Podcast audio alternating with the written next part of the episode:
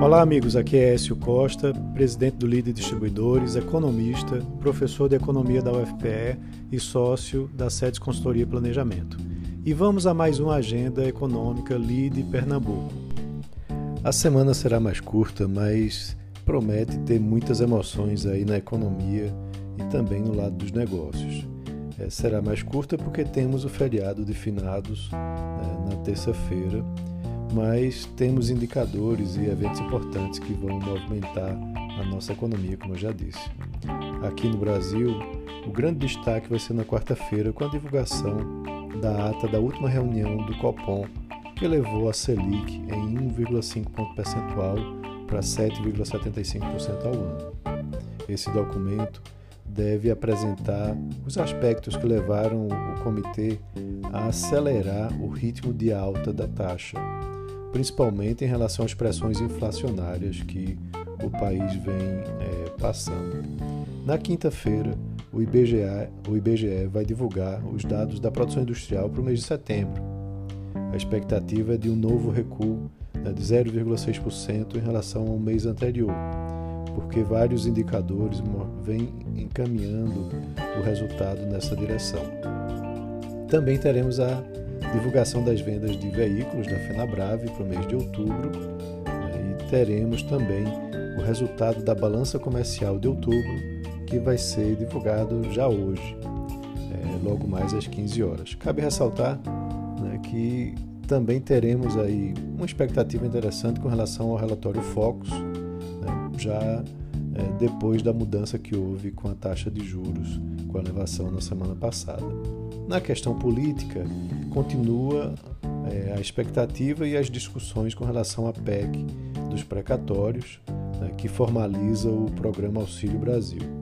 Há uma preocupação que, se não conseguir essa aprovação, o governo vai fazer provavelmente uma prorrogação do auxílio emergencial através de crédito é, extraordinário ou até mesmo decretando o estado de calamidade. Isso preocupa né, porque você tem aí novas é, medidas para é, gastar mais né, acima do teto de gastos.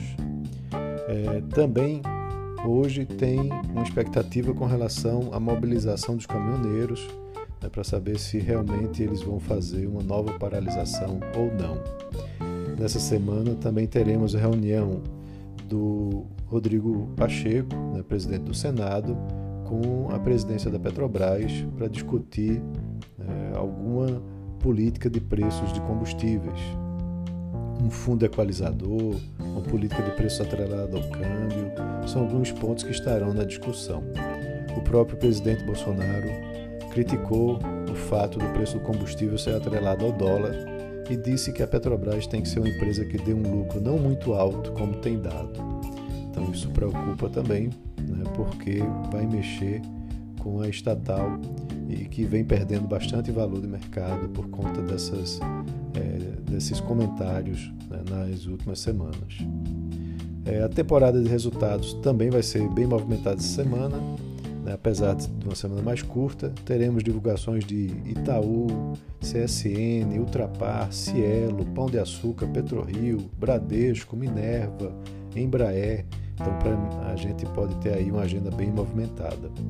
E muito importante, na sexta-feira teremos o leilão do 5G, né, promovido pela Anatel, na realidade, na quinta e sexta-feira. Esse leilão vai movimentar cerca de 50 bilhões de reais, dos quais 3 bilhões vão para os cofres do Tesouro. Né, e caso todos os lotes sejam arrematados, né, essa será a quantia é, a ser investido aqui no país.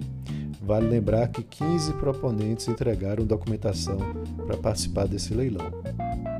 Lá fora, temos uma importante é, agenda né, na quarta-feira para a decisão da taxa de juros né, do FONC, né, que é o equivalente ao, ao Copom lá dos Estados Unidos, do Federal Reserve, na quarta-feira às 15 horas e o Fed deve anunciar seus próximos passos com relação à redução do programa de compra de ativos.